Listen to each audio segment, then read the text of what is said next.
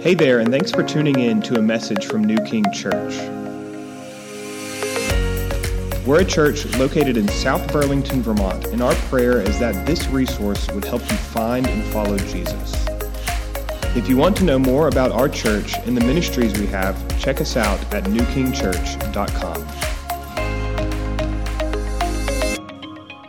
Good morning. You ever put on an old uh, shirt or an old pair of pants and then realize you, you put on a little weight since the last time you wore it and then just wore it anyway? That's what I did this morning. I'm, uh, if my movements seem a little bit restricted, it's because I'm trying not to rip this thing. Um, I was a little tired this morning when I woke up. I just didn't have it in me to go for another shirt, so. Um, my wife and I went to New York City this weekend to celebrate our 17 year anniversary. And uh, it was an awesome time. And we got back late last night, so I was a little tired. Um, we're going to be in Genesis chapter 38. So um, if you go ahead and turn in your Bibles to Genesis 38, get, find your place there. We're going to work through this whole story. It's a long story, there's a lot. We can't skip any of it. Um, that's why we're not reading the whole passage before the sermon. I'm going to read it section at a time as, as I work through it. And um, so I want you to be able to follow along. We'll also have it up on the screen, but it's always good to be able to follow along in your own Bible. Um, this is one of those messy stories uh, that, that we come across in Scripture the story of Judah and Tamar. And um, and, and, it's, and it's very important. It's so important to see how God is, is weaving together this bigger story. Um, it's also really important in the life of Judah, and, and God is going to work in a big way in Judah's life through all of, all of it. Um, but part of, part of this story and stories like it, where the sin is really ugly, um, part of that is to help us not to desire evil as, as they did, as the way that 1 Corinthians 10 6 puts it. Uh, when you see like really, really bad things happen and, and the consequences of sin, all, like one of the things that that's supposed to do is help you say, wow, I, want to re- I don't want to go that way. It's supposed to produce in us like this right kind of a fear.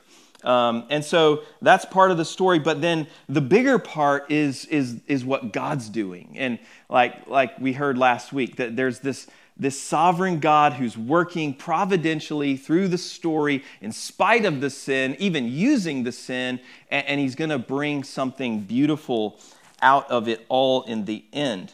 Um, and so in this story, God is going to redeem all of this. He's going to use it uh, to carry out his promise to crush the serpent's head, which we heard way back in Genesis chapter 3. Um, and he's, he's going to use it to humble and transform Judah um, as well. And so there's, there's major ways that this story is going to point us to the grace that can be found in Jesus. So that's kind of the little intro. Let's pray again, and then we'll, we'll jump into it. Father in heaven, I am so thankful this morning for your amazing grace. Uh, it, it's more amazing than we can wrap our heads around. It, it is more amazing than we can rightly feel in our emotions this morning.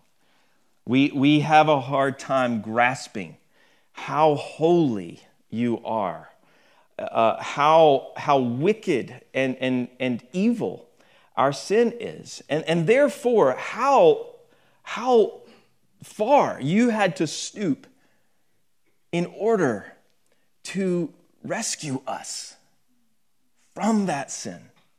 I pray that this story today would make us stand in awe of your amazing grace and in awe of your incredible wisdom and, your sovereignty. I pray that this story would help us not to desire evil, Lord, that it would have warnings for us. And ultimately, that we would see our great need for Jesus through it. It's in His name we pray. Amen. So, um, we're in this section of Genesis 37. We started last week through the end of the book. And it's really the, the story of, mostly we're going to be talking about Joseph, but it's, it's, also, it's really the story of Jacob's sons. Um, so, so, chapter 37, verse 2, these are the generations of Jacob. Okay, that, that's setting it up that this is not just about Joseph, though it is mostly going to be about him because he's the main player in, in all that, that takes place. Um, so, 38 kind of feels a little bit like this interruption in the story because we've already started looking at Joseph. And if, if you just read from 37, skipped 38, and kept going, it, the story would make perfect sense. And so you almost wonder, like, what's this doing here? Why this story about Judah and, and all of this mess that happens in his life?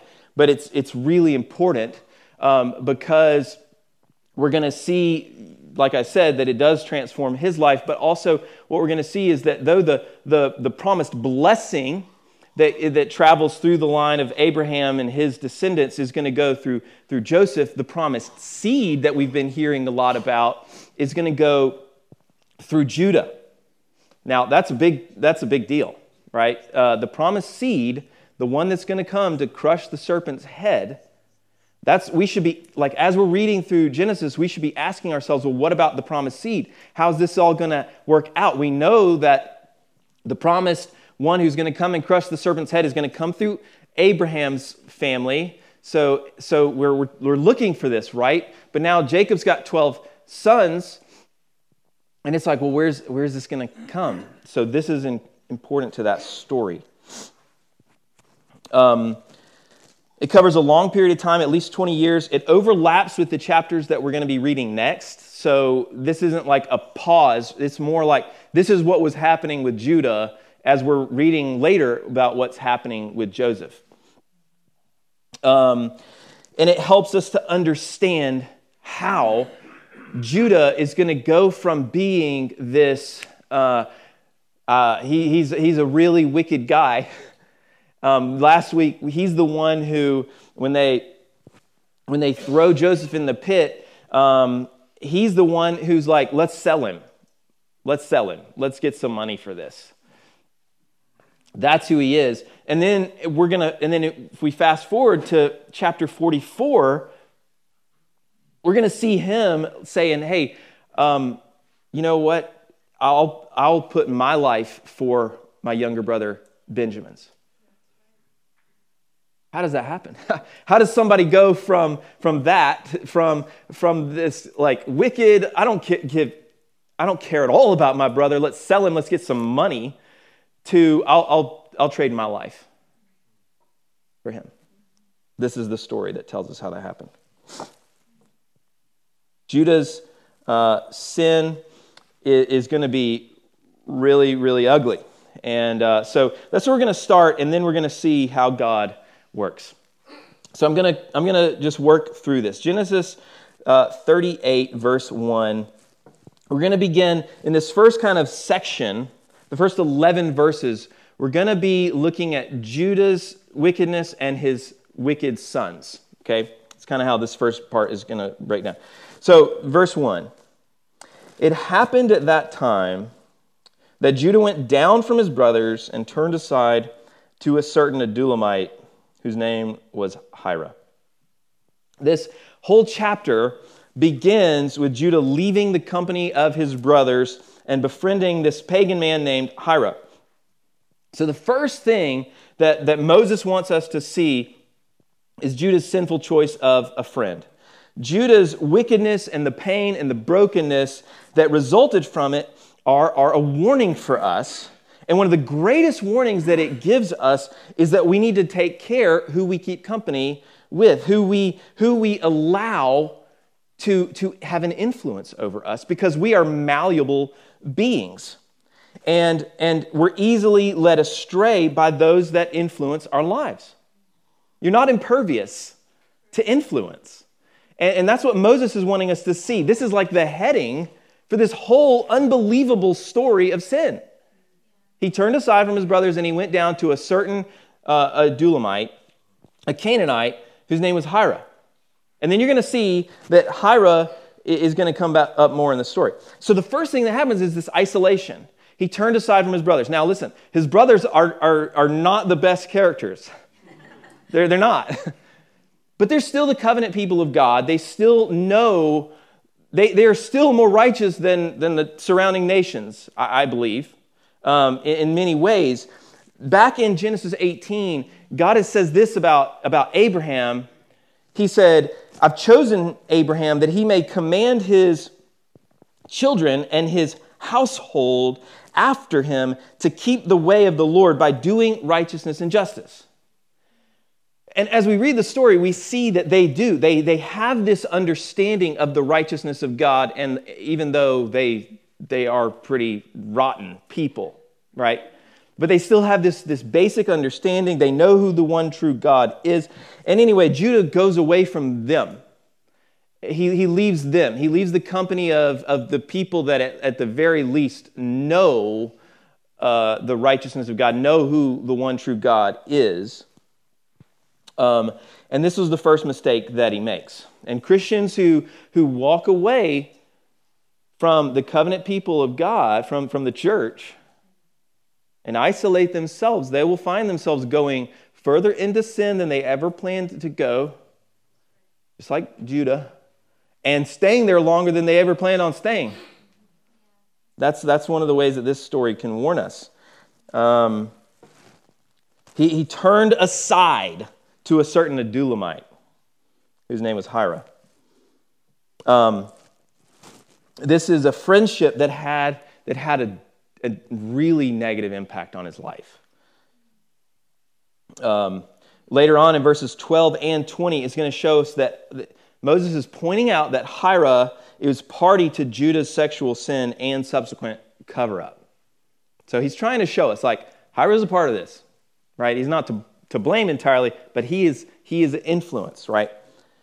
Um, I was recently listening to a podcast, and the pastor on the podcast said, Show me the five most influential people in your life, and I'll show you who you'll be in five years. And I was like, you know what? That's biblical because it says in 1 Corinthians 15 33, do not be deceived. Bad company ruins good morals. And Proverbs 13 20 says, Whoever walks with the wise becomes wise, but the companion of fools will suffer harm. So, look, I'm not saying like you, you, should, you should be intentionally having friendships with people that you're trying to win to Christ, that you're trying to lead to Christ. I'm not saying that we're supposed to isolate ourselves from everybody in the world, but, but here's the thing we need to have a lot more discernment about who we're letting influence us.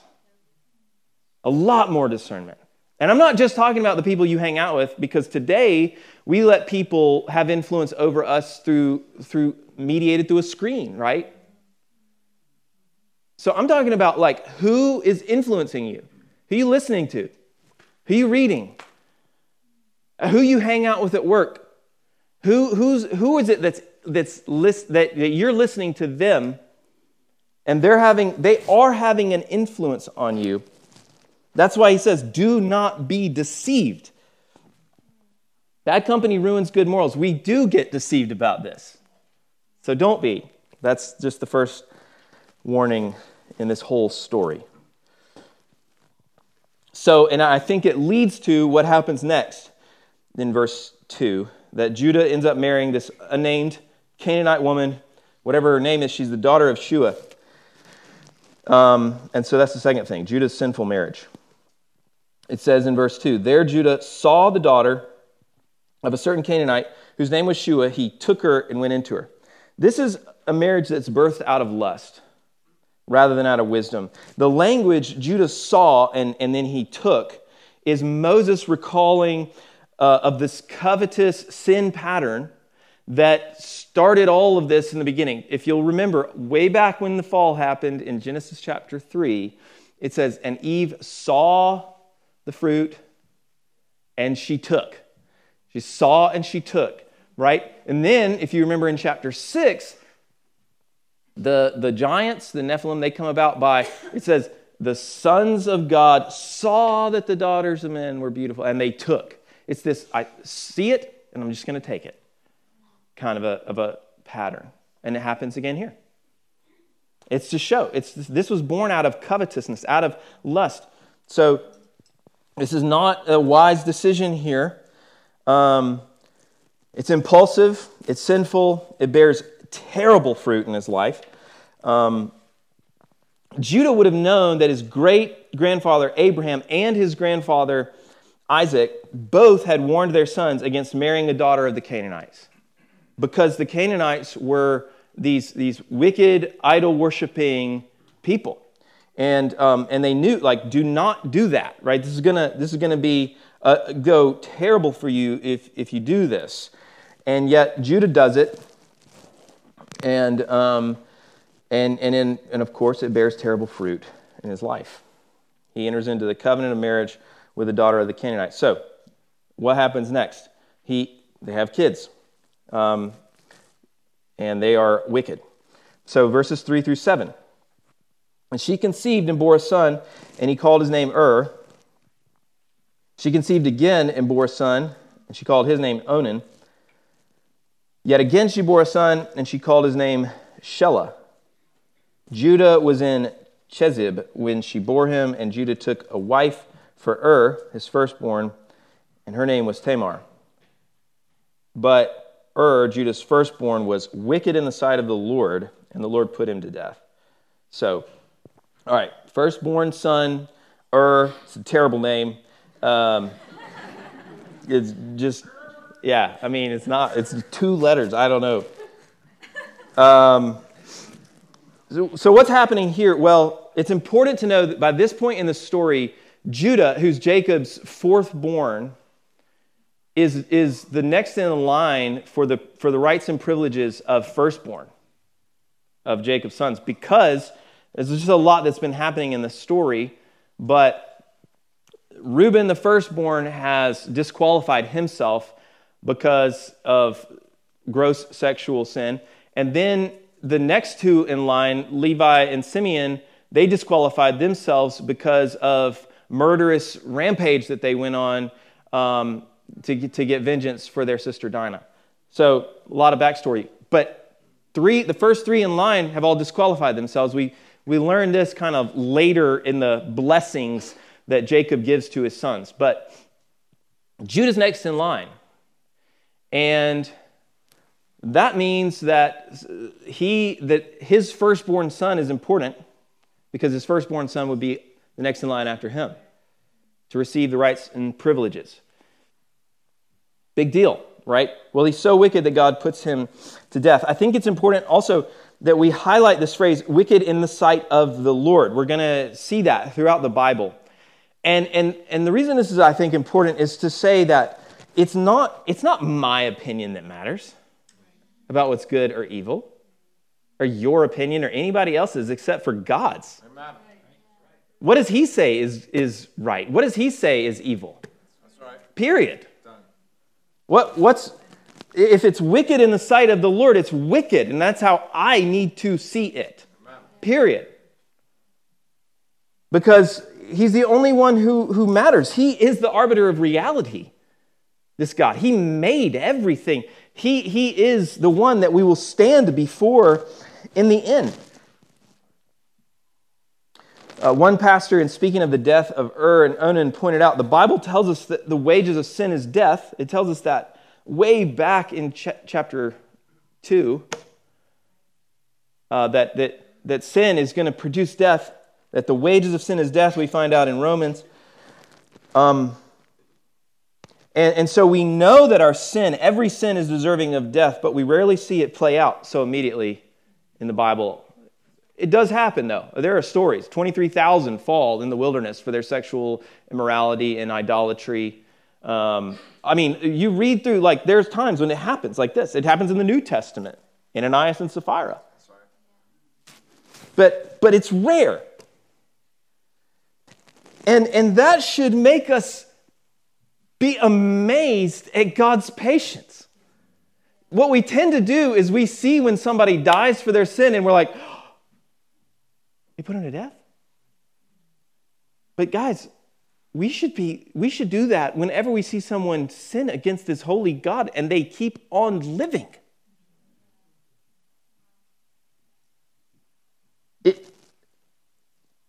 It, this, these kind of instances where someone is put to death for their sin, it highlights the fact that God is holy. He's holy. And he's perfectly just. And we need to learn to see that about our God and, and, and appreciate that about our God and love that about our God. We, we, we tend to want to pick and choose the attributes of God that we like and then just focus on those to the exclusion of others. But let's, let's read. I found this incredible quote by D.A. Carson. He says, We're not permitted to take one attribute of God and make everything of it. We cannot. Let's say, take his sovereignty and forget his goodness, or take his goodness and forget his holiness. His holiness is what makes him the God of judgment. God's holiness spills over into his absolutely perfect judgment. So when we read that God put someone to death for their sin, we should put our hands over our mouths before we speak a word against God's holy justice. Will not the God of all the earth do what is right? God is the sum of all his attributes. And when we exclude the ones we don't like, we make a God to suit ourselves. We must learn to prize his, his mercy and his love, but also his holiness and his perfect justice. His justice means that every sin will be judged perfectly, whether in this life or on the day of judgment or at the cross. Or at the cross. Every sin will be accounted for. That God may be just and the justifier of those who trust in Christ's death on the cross as payment for their sin. Amen. All right, let's look at this passage again, verse 8. This is a, can be a confusing part of the story. Uh, verse 8 Then Judah said to Onan, the, the second son, Go into your brother's wife and perform the duty of a brother in law to her and raise up offspring for your brother. But Onan knew that the offspring would not be his. So whenever he went into his brother's wife, he would waste the semen on the ground so as not to give offspring to his brother. And what he did was wicked in the sight of the Lord, and he put him to death also. So if you were kind of dozing off, you probably just like sat up. oh, okay. Um, this is a strange passage for modern readers, but let's try to understand what was it that's happening here. What's Onan's sin? This is confusing, right? Somebody this morning said to me, I read this passage a couple times, and I was like, did I just read that right? yeah. Um, okay, so commentator Kent Hughes is really helpful here.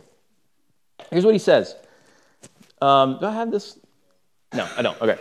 I'll just read it. Onan's sin, Onan's sin lay in this. The existing marital laws directed that if a husband died without an heir, his brother was then was to then marry his widow and produce an heir for him by proxy. The son would not be his, but his deceased brother's son, and the legal heir to firstborn privileges. In fact, the son would be given the name of the dead man. Onan married Tamar, but refused his duty because he wanted the rights of the firstborn for himself. So the Lord also put him to death. End of quote. So keep in mind here um, God's promise of the seed who, who will be the serpent crusher, and also the promise that through Abraham's offspring, all the nations of the earth will be blessed. Jacob's family knows the importance of producing offspring in order to fulfill God's promise to save the world through their seed. But Onan disregards not only his responsibility to Tamar, but to the promise of God and refuses to produce an heir for his dead brother. Why? Because as long as Er has no male child, Onan would be Judah's heir. So Onan made God's promises about him. That's the sin. He made it all about him. He had no concern for the greater purposes of God in the family of Abraham, Isaac, and Jacob. And so it's a warning to us do not make do not make the kingdom of God about you. It's, it's, it's, not, it's not about any one of us. Our lives, our lives, every bit of our lives are about the bigger, greater, glorious purposes of God and what He's doing in the world. And there's no joy like the joy of getting caught up in that and, and forgetting yourself. So let's read on. Um, verse 11. Then Judah said to Tamar, his daughter in law, Remain a widow in your father's house till Shelah, my son, grows up, for he feared that he would die like his brothers. That's an important little note there. So Tamar went and remained in her father's house. So now we're getting into Judah's sinful treatment of Tamar. Onan's death means that according to the marital laws, now the third son, Shelah, would be expected to marry Tamar and produce children for Ur. But Judah now thinks that the problem is with Tamar. He, he's right because Onan was, was hiding what he was doing. Onan's making it look like he's being a good brother and doing the right thing, and, and but secretly, and only Tamar knows he's, he's not. So, so Judah thinks Tamar's like a black widow. Like whenever she, whoever she marries dies. Right? He doesn't realize it's actually his wicked sons. Um, so he, he manipulates Tamar and he basically he tosses her to the side. He has no intention of letting his son marry her. Which, so, so she's a childless widow. That is an awful existence in this culture in this time. So he basically he, he condemns her to be destitute. So, so she sends her way to her father's house. She takes Judah at his word. She does what he says. And as we read, we know that Judah is, is not only putting his own tribe's existence in jeopardy, but he's, but he's also treating Tamar with um, absolute wickedness. So then we get to the second big scene here, and that is so that's kind of all the first scene, and it's the longest, but that's like all of Judah's sin, his wicked sons. Now we get to Tamar's scheme in verses 12 through 23. So it says, In the course of time, the wife of Judah, Shua's daughter, died. So now his wife, now, now Judah's wife dies. When Judah was comforted, he went up to Timnah to his sheep shearers, he and his friend Hira, the Adullamite. There, there he is. And when Tamar was told, Your father in law is going up to Timnah to shear his sheep, she took off her widow's garments and covered herself with a veil, wrapping herself up, and sat at the entrance to Enaim, which is on the road to Timnah. For she saw that Shelah was grown up and she had not been given to him in marriage. When Judah saw her, he thought she was a prostitute, for she had covered her face. He turned to her at the roadside and said, Come, let me come in to you, for he did not know that she was his daughter in law. She said, What will you give me that you may come into me? He answered, I will send you a young goat from the flock. And she said, you give me a pledge until you send it. He said, What pledge shall I give you? She replied, Your signet and your cord and your staff that is in your hand. So he gave them to her and went into her, and she conceived by him. Then she arose and went away, and taking off her veil, she put on the garments of her widowhood. When Judah sent the young goat by his friend, the Adullamite, there he is again, to take back the pledge from the woman's hand, he did not find her. And he asked the men of the place, Where is the cult prostitute who was at Enaim at the roadside, and they said, No cult prostitute has been here. So he returned to Judah and said, I've not found her. Also, the men of the place said, No cult prostitute has been here. And Judah replied, Let her keep the things as her own, or we shall be laughed at. You see, I sent this young goat, and you did not find her. Okay, a lot happens there. Let me summarize it. Tamar, who feels trapped in a desperate situation, schemes a way to get herself pregnant by Judah. And, and she does this by exploiting Judah's apparently known to her practice of visiting prostitutes. Otherwise, why does she try this, right? And Judah, um, and, and it sounds like it's whenever he's hanging out maybe with his buddy Hira, right? Whenever they go off, this is what they do. So, under the influence of Hira, um, Judah has just given himself over to sexual immorality. And not only that, he's also participating in the pagan practices of the idol worshiping surrounding nations. Did you, did you catch that? She's the cult prostitute. The temple prostitute that he thought that she was. Um, and in the midst of all of it, Judah's going to great lengths to hide it all, keep it all buried. He, he, he's not going to go back and, and bring this payment to, to, to her himself. He's going to send Hira.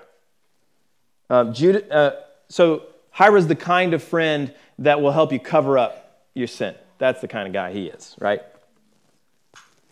Um, so Judah, he sleeps with Tamar, thinking that she's a prostitute, but beforehand she asks for uh, some, some personal identifying stuff. His, his signet and cord and his staff. Signet was, was probably like a seal. It probably hung around his neck on like a leather cord. And then his staff would have been most likely carved in very, very personal item. So it's like saying, uh, yeah, just in the, in the meantime, just give me your, your license and your social security number. right? And, uh, and Judah's like, sure, yeah. So, okay. So Judah, he wants to keep this righteous veneer in spite of his, his slavery to sin. Um, and, and then verse 23 is telling, he says, Let her keep the things as her own, or we shall be laughed at. It tells us very clearly Judah is not feeling any remorse for this sin against God. He's only concerned with what people know and what they think about him. That is important to Judah's character. He, he's, he's got this righteous veneer. He puts on, you know, the church face. Um, but really, he's living in this gross sin, and, and nobody, he doesn't want anybody to know about it. So then, that brings us to scene three. So, verses 24 through 30. About three months later, Judah was told, Tamar, your, your daughter in law, has been immoral Moreover, she is pregnant by immorality. And Judah said, Bring her out and let her be burned. As she was being brought out, she sent word to her father in law, By the man to whom these belong, I am pregnant. And he said, and she said, Please identify whose these are the signet and the cord and the staff. Then Judah identified them and said, She is more righteous than I, since I did not give her to my son Shelah. And he did not know her again. When the time of her labor came, there were twins in her womb. When she was in labor, one put out a hand, and the midwife took and tied a scarlet thread on his hand, saying, This one came out first. But as he drew back his hand, behold, the brother came out. And she said, What a breach you have made for yourself. Therefore, his name was called Perez. So Perez comes out first, but is going to be the second born. Kind of pick up on that. Afterwards, afterward, his brother came out with the scarlet thread on his hand. So he's the firstborn. His name was called Zerah. When it's discovered that Tamar's pregnant, Judah acts with self righteous judgment. He is going to lay down the highest penalty that the law allows. She's going to be burned. Because why? Because she, she was guilty of prostitution, the very thing that he'd been doing. Um, it is the height of hypocrisy It's the height of hypocrisy. He's guilty of sleeping with prostitutes and he's ready to burn her at the stake the moment that he hears that she's apparently guilty of prostitution. Do you see? This is a warning for us. Do you see how a self righteous veneer blinds you to your own sin? It blinds you to your own sin. We see this in the New Testament with the, the religious rulers. Same thing. There's this self righteousness, there's this veneer of, of this religious veneer, and, and they are completely blind. It blinds you. And that's where we find Judah. Romans 2 1 through 2 is appropriate here. It says, Therefore, you have no excuse, O man, every one of you who judges, for in passing judgment on another, you condemn yourself. That's exactly what he did, isn't it? Because you, the judge, practice the very same things. We know that the judgment of God rightly falls on those who practice such things. Now, we're supposed to be reading this, and, and, and we, we read what Judah does here. We are supposed to be in absolute awe at how wicked he is. And given what happened so far in the story, given what we've read about what happened to Judah's wicked sons, what should we expect to happen in this moment of the story? I mean, it's like the next sentence should be, and the Lord put him to death. Yeah.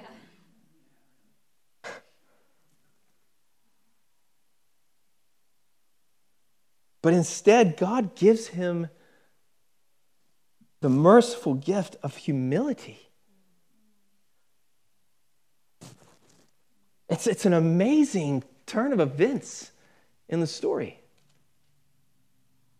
He should be dead on the spot. And God humbles him. He gives him the great gift of humility. It is the very first step in repentance, and it led to Judah's transformation. Verse 26 And Judah identified them and said, She is more righteous than I, since I did not give her to my son Shelah. He did not know her again. Judah is publicly exposed, and then he publicly humbles himself. You see that? That's what real, what real humility looks like. And I don't, I don't care what anybody thinks but God. That's where he got. And because of, of this um, humbling of himself, of turning from his sin, it, it, seems he, he, takes, he decides to take care of Tamar, right? He, yet he never knew her again. Um, because of this and because of his repentance, God restores Judah and he becomes the leader of his brothers and the greatest of all the tribes of Israel. Twins are born to Tamar from this sinful situation, and Perez, this scrappy second born, is yet again the man that God chooses, not the firstborn. It's this pattern that we see God choosing the second born, the one that's less likely. Perez would be the one through whom God would bring the Messiah. Can you believe that? Can you believe that? The serpent crusher is going to come through this, this situation. Matthew 1, 2 through 3, we, we get the genealogy of Jesus. Abraham was the father of Isaac, and Isaac the father of Jacob, and Jacob the father of Judah and his brothers. There's Judah prominently. And Judah, the father of Perez, and Zerah by Tamar. Perez, the father of Hezron He, It's through Perez that the, the serpent crusher is coming. It's amazing. It's God's great mercy toward Judah, toward Tamar. The Lord Jesus will forever be called the lion of the tribe of Judah. If that's not mercy, I don't know what is. And so we see, in conclusion, this gospel grace for ruined sinners. At one level, this story is about Judah's wandering from God and the sinful season of life that he lived because of it. It's a season filled with painful consequences of regret, of shame, a season that Judah no doubt would have longed to take back, except that it transformed him. Judah genuinely repented after this. His humiliation, which was discipline from the Lord, brought him back to his covenant God. But at another level, it's yet another story of God's providence. God working through all the details of life, even through the sinful choices of men, to bring about his promises. God used Tamar to single handedly preserve the line of Judah, through whom King David and later Jesus would come to save his people from their sins. There are many lessons and warnings throughout the story that we might take away. That we must be careful who we let influence, that sin will take you farther than you want to go and leave you longer than you want to stay there. That it matters who you marry, that you should choose a, a spouse who you're equally yoked with, who loves Jesus as much as you do. That God is the one who determines what is good and evil, and only his opinion matters in the end that self righteousness and a moral veneer will blind you to the sin that's in your life. That sin is deadly serious. That God is loving, but He's also holy, and every sin will be judged either on the cross or on you for eternity. But in the end, there's one great takeaway that I hope you will see, that we'll all see, and that is the amazing patience and mercy of this holy God toward us. I just, I read this story and I just can't believe that God didn't give up on Judah. And then I realized this is a story about me. It's a story about all of us. Instead of putting Judah to death for his wickedness, he restored him. He used him. He brought him near. He exalted him, even. And if you're a Christian, do you see that this is your story? It's Titus 3 3 through 7 says, For we ourselves were once foolish, disobedient, led astray, slaves to various passions and pleasures, passing our days in malice and envy, hated by others and hating one another. But when the goodness, and loving kindness of God, our Savior, appeared. He saved us, not because of works done by us in righteousness, but according to His own mercy, by the washing of regeneration and renewal of the Holy Spirit, whom He poured out on us richly through Jesus Christ our Savior, so that being justified by His grace, we might become heirs according to the hope of eternal life. That's the gospel. Your story and mine is one of amazing grace. It is good to remember that you did nothing to deserve God's forgiveness. Your adoption into the family of God was a gift. In His loving kindness, he lavished you with grace. He washed you clean. He gave you a new heart. He poured His Holy Spirit upon you. He made you an heir of His coming kingdom, all through Jesus Christ, who died in your place. And that grace is available to everyone who will, like Judah, humble himself and turn away from their sin and turn to God for mercy. If you're here this morning and you've not yet put your faith in Jesus, I hope that you see today that even just one sin against this infinitely holy God is worthy of death. It's, it's, it's deserving of separation from Him eternally. But God is patiently giving you time to turn from your sin to Him and to put your trust in Him.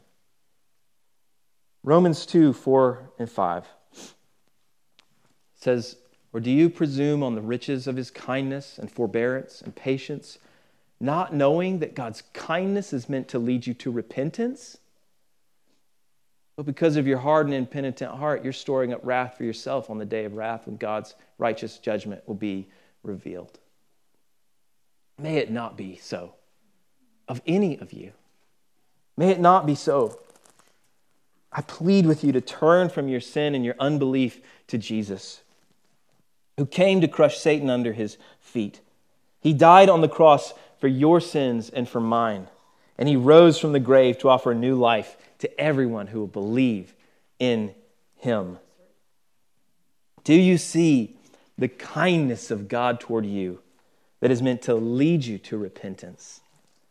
Humble yourself before him, confess your sins to him, and he will amaze you with grace beyond your wildest dreams.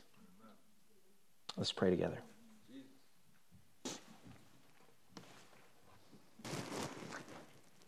God, you are so holy. It is,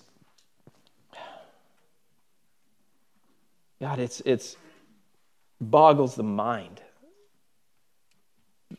that the same God who is so high above us and so holy that when you came down at my, Mount Sinai, that the whole mountain was covered with fire and, and the earth shook, and, and that you decreed that if anyone even so much as touched the mountain, that they would be put to death. That's, that is you. That's who you are. And you are also the man upon the cross with your hands nailed to the cross, with your feet nailed to the cross, crying out, Father, forgive them, for they know not what they do. It is incredible that you would come down and save us. And not just that you would save us, but that you would do so through your own suffering. That you would take the sin upon yourself, that you would absorb the wrath that we deserve, that you would give grace to ruined sinners like us. Thank you, thank you, thank you. In Jesus' name, amen.